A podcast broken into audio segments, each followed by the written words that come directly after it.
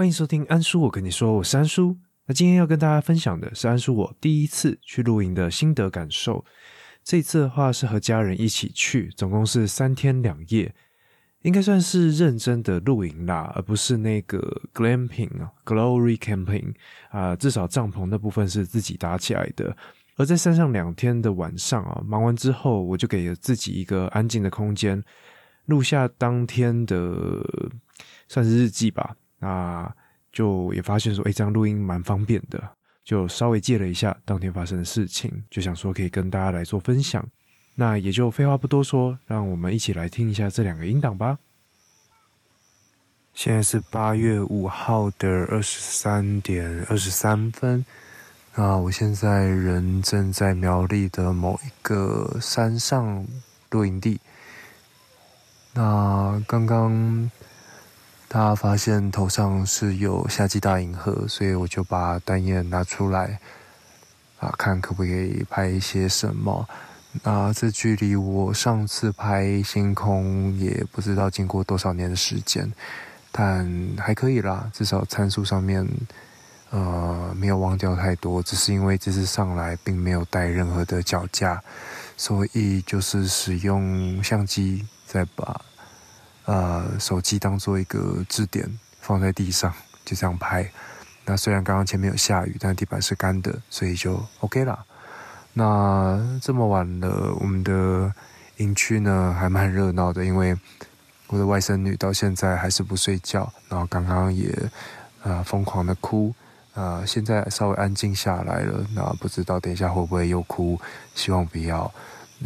因为今天的营地还蛮多帐篷在附近的，希望不要影响到大家，那也希望大家整个晚上都可以有一个美梦。那上这次山就是跟家人一起来体验露营的生活，那目前看起来还行吧，只是因为第一次露营，所以不知道可以帮什么忙。即便有先看了如何搭大帐篷的影片，但是到最后送来的这个帐篷跟影片上介绍的完全不一样，所以就尽量啦，尽量能帮就帮。那天幕的部分的话，我还真的是不知道那一个搭建的一个逻辑到底是什么，我只知道说就是要在自己的帐篷上面再多一个帆布，来组个真正的雨水，以及做一个算是保温吗，或者是隔绝，让整个帐篷内的环境可以更好。那也避免的设计上要避免露珠或者是雨水会堆积在上面。那另外的话，因为神节我们距离童军课应该也可能已经15年了，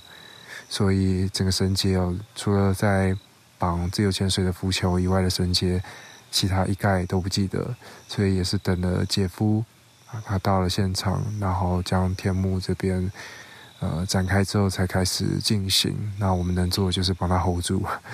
因为绳结不会绑嘛，那就拉在那边，然后必须要等他有空的时候才把其他的4个点或者是5个点，我也搞不清楚，就是将这些点来固定最后我们才终于可以来煮饭。那煮饭的时间应该也都是晚上8点半左右吧。但因为从早上我陪我姐特别去准备一些食材，然后她也去看了一下医生，之后才上路我们真正上路的时间已经是下午1点半左右了。那从北部一路开到苗栗，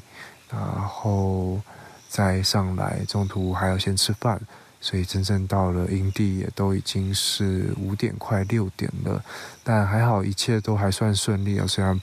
中途下了一点雨，但是就 OK 啦。那目前这样几分钟下来，我的外甥女似乎已经没有在哭了，那就希望等一下大家都可以安心的入睡，然后好好的睡一觉。那明天到底会发生什么事情我也不晓得，因为第一次露营，然后我跟我弟都有一个疑问，就是在营地到底平常除了煮饭以外还可以干嘛，到底要干嘛我们真的不知道，所以就明天看状况咯。好，那就先这样，拜拜。现在是8月6号的23:04，也是我来到苗栗山区露营的第二天。那第二天早上，前一天晚上没什么睡啊，其实还是有睡啦，因为冲突好像也有发生不少事情，但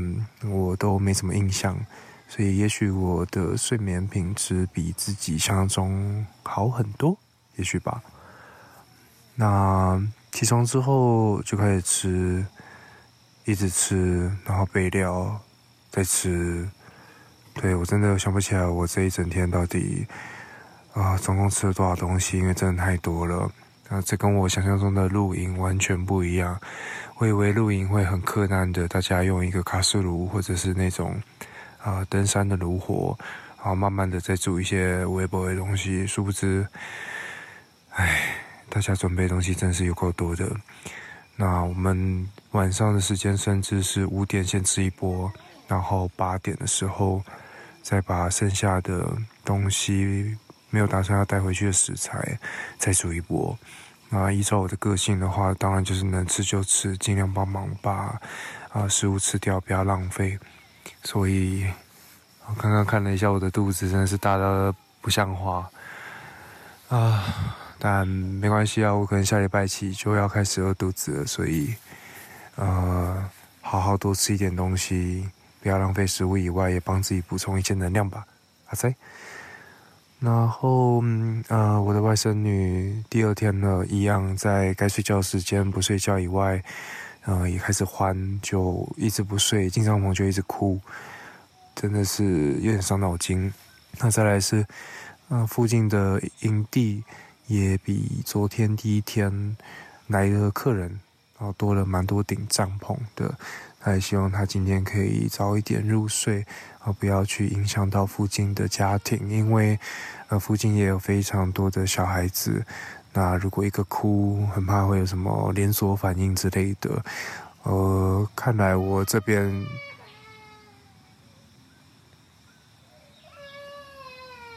对，不知道你们现在有没有听到，他又哭了。我刚刚原本跟我姐约法三章说不哭的，但现在又哭了，所以我姐应该会走过来处理他一下，声音应该也越来越近了。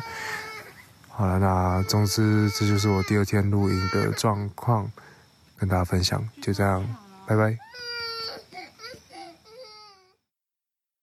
好，就是这样。应该可以听得出来声音有些疲惫吧。总而言之，说实话我到现在还是不知道我到底上去干嘛的。那也因为一些因素，我并没有想要一直坐在帐篷那边，就对。那因此我也都在找事情做，但是能做的事情也不多啦。那最常做的就是刚刚有听到的疯狂的备料，然后就是吃，把它们吃掉。也只有第一天让我比较有想要拿起相机拍照的欲望。总之就是这样。好处是我手机真的几乎没有讯号啊，就算跑去有提供 Wi-Fi 的点，是他们的洗澡厕所那边，也不一定连得上网路，所以稍微脱离了几天社群，这是少数的优点吧。再就是空气比较清新。比较吸引人的可能是觉得说，也许找几个3-5好友，可以在有虫鸣鸟叫的一个环境下聊天录音，感觉蛮赞的。那如果中间还有一个萤火啊，那就可以出现那个木材烧断裂那咔咔的声音，那感觉真的蛮不错的，对吧？然后大家也不用太严肃，不用聊太多认真的话题，就是瞎聊，然后话题跳来跳去，锵锵的，我觉得这样都好。总而言之，露营整体而言对我来说，我并没有感受到有放松到啦，所以如果没有其他诱因的话，我应该是不会主动再一次尝试露营这个活动。对，大概就是这样。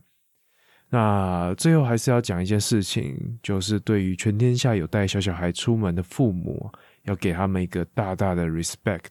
真的是太辛苦了，我真的不知道为什么要搞得那么辛苦啊。那如果绘本故事对于你们家的小孩子有安定或者是哄入睡的这样一个帮助的话，